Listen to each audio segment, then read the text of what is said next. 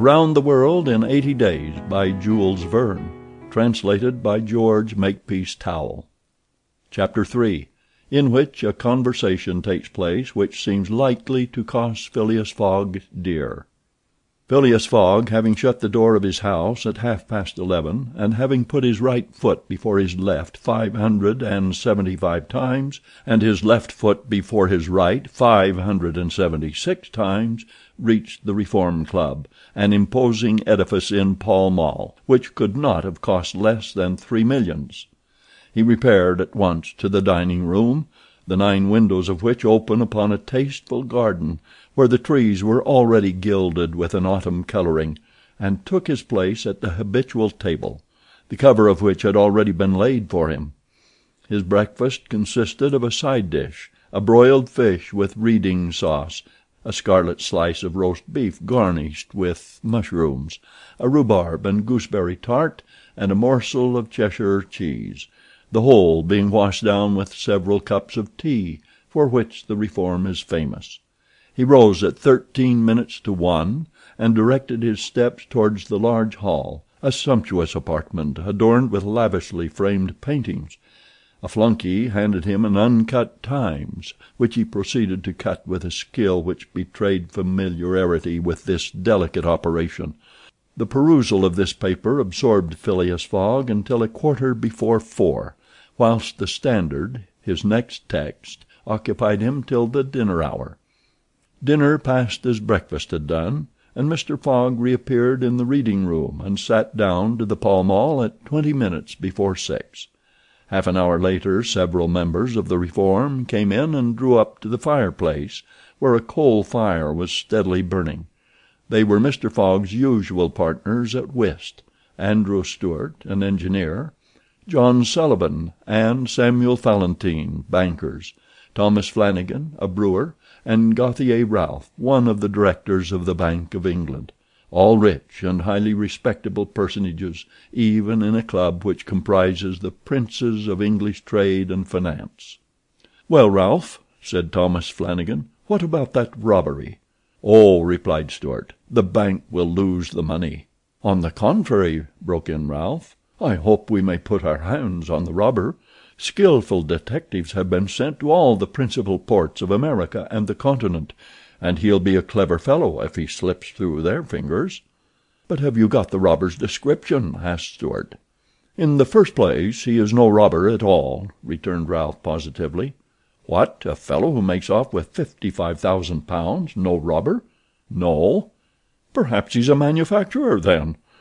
The Daily Telegraph says that he is a gentleman."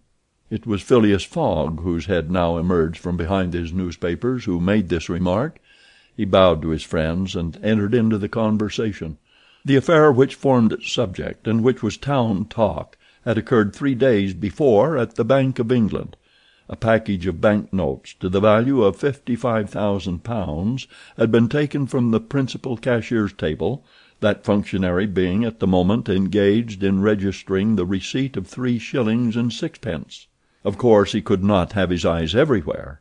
Let it be observed that the Bank of England reposes a touching confidence in the honesty of the public. There are neither guards nor gratings to protect its treasures. Gold, silver, bank notes are freely exposed at the mercy of the first comer.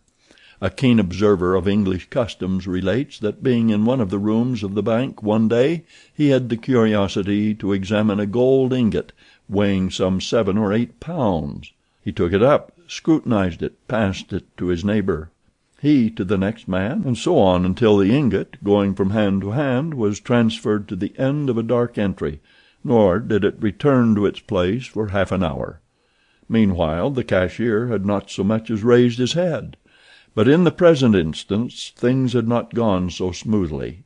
The package of notes not being found when five o'clock sounded from the ponderous clock in the drawing office, the amount was passed to the account of profit and loss. As soon as the robbery was discovered, picked detectives hastened off to Liverpool, Glasgow, Havre, Suez, Brindisi, New York, and other ports, inspired by the proffered reward of two thousand pounds and five per cent on the sum that might be recovered.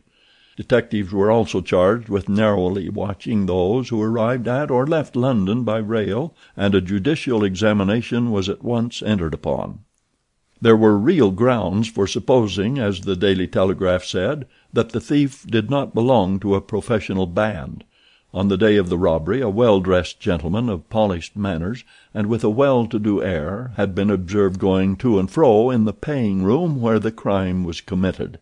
A description of him was easily procured and sent to the detectives, and some hopeful spirits, of whom Ralph was one, did not despair of his apprehension. The papers and clubs were full of the affair, and everywhere people were discussing the probabilities of a successful pursuit, and the Reform Club was especially agitated, several of its members being bank officials.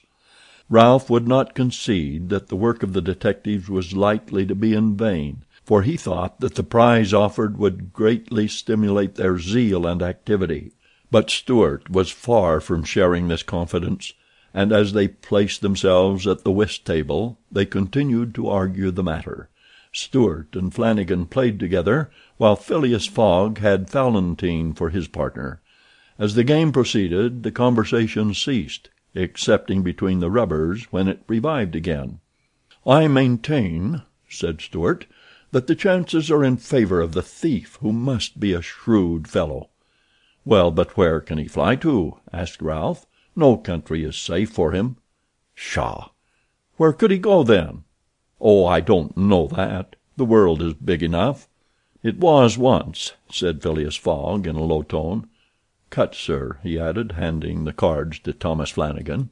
The discussion fell during the rubber, after which Stuart took up its thread. "What do you mean by 'once'? Has the world grown smaller?" "Certainly," returned Ralph. "I agree with Mr. Fogg. The world has grown smaller, since a man can now go round it ten times more quickly than a hundred years ago, and that is why the search for this thief will be more likely to succeed." "And also why the thief can get away more easily. Be so good as to play, Mr. Stuart," said Phileas Fogg. But the incredulous Stuart was not convinced, and when the hand was finished said eagerly: "You have a strange way, Ralph, of proving that the world has grown smaller. So because you can go round it in three months—" "In eighty days," interrupted Phileas Fogg. "That is true, gentlemen," added John Sullivan. "Only eighty days, now that the section between Rothal and Allahabad, on the Great Indian Peninsula Railway, has been opened.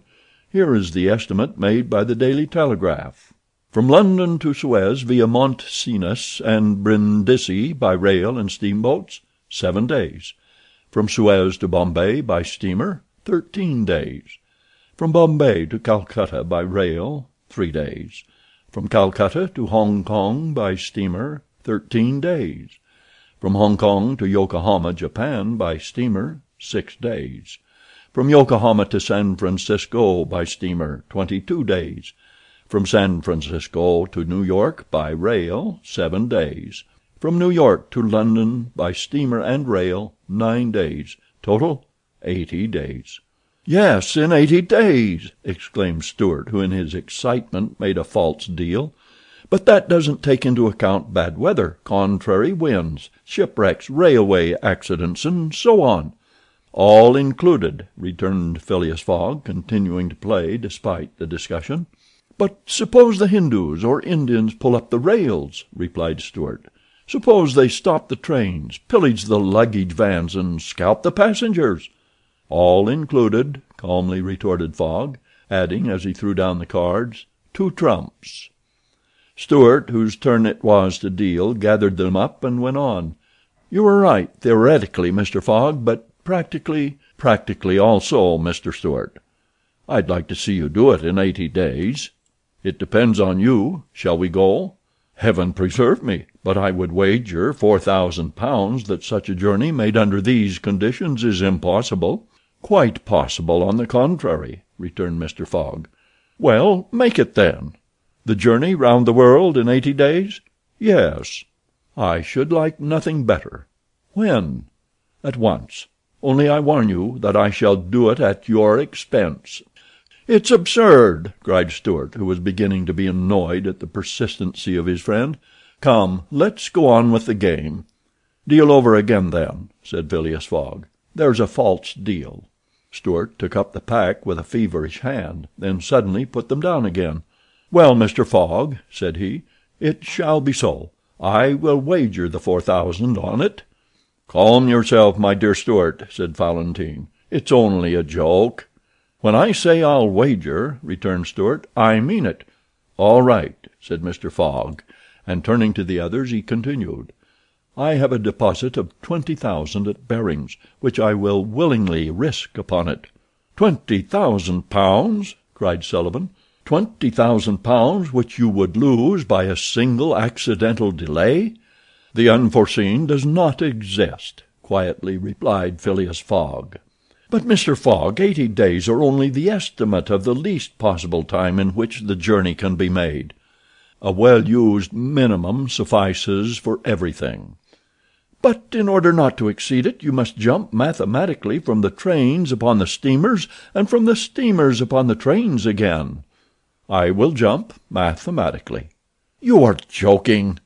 "A true Englishman doesn't joke when he is talking about so serious a thing as a wager," replied Phileas Fogg solemnly.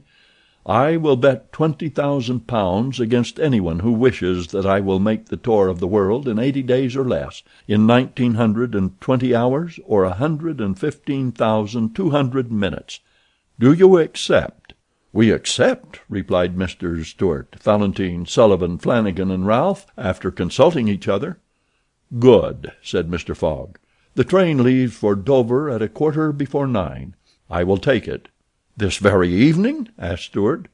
"This very evening," returned Phileas Fogg. He took out and consulted a pocket almanac, and added: "As today is Wednesday, the second of October, I shall be due in London in this very room of the Reform Club on Saturday the twenty first of December at a quarter before nine P.M or else the twenty thousand pounds now deposited in my name at Barings will belong to you in fact and in right, gentlemen. Here is a check for the amount." A memorandum of the wager was at once drawn up and signed by the six parties, during which Phileas Fogg preserved a stoical composure. He certainly did not bet to win and had only staked the twenty thousand pounds, half of his fortune, because he foresaw that he might have to expend the other half to carry out this difficult, not to say unattainable, project. As for his antagonists they seemed much agitated, not so much by the value of their stake as because they had some scruples about betting under conditions so difficult to their friend.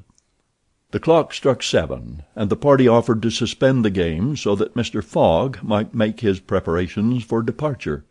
"I am quite ready now," was his tranquil response. "Diamonds or trumps? Be so good as to play, gentlemen." CHAPTER IV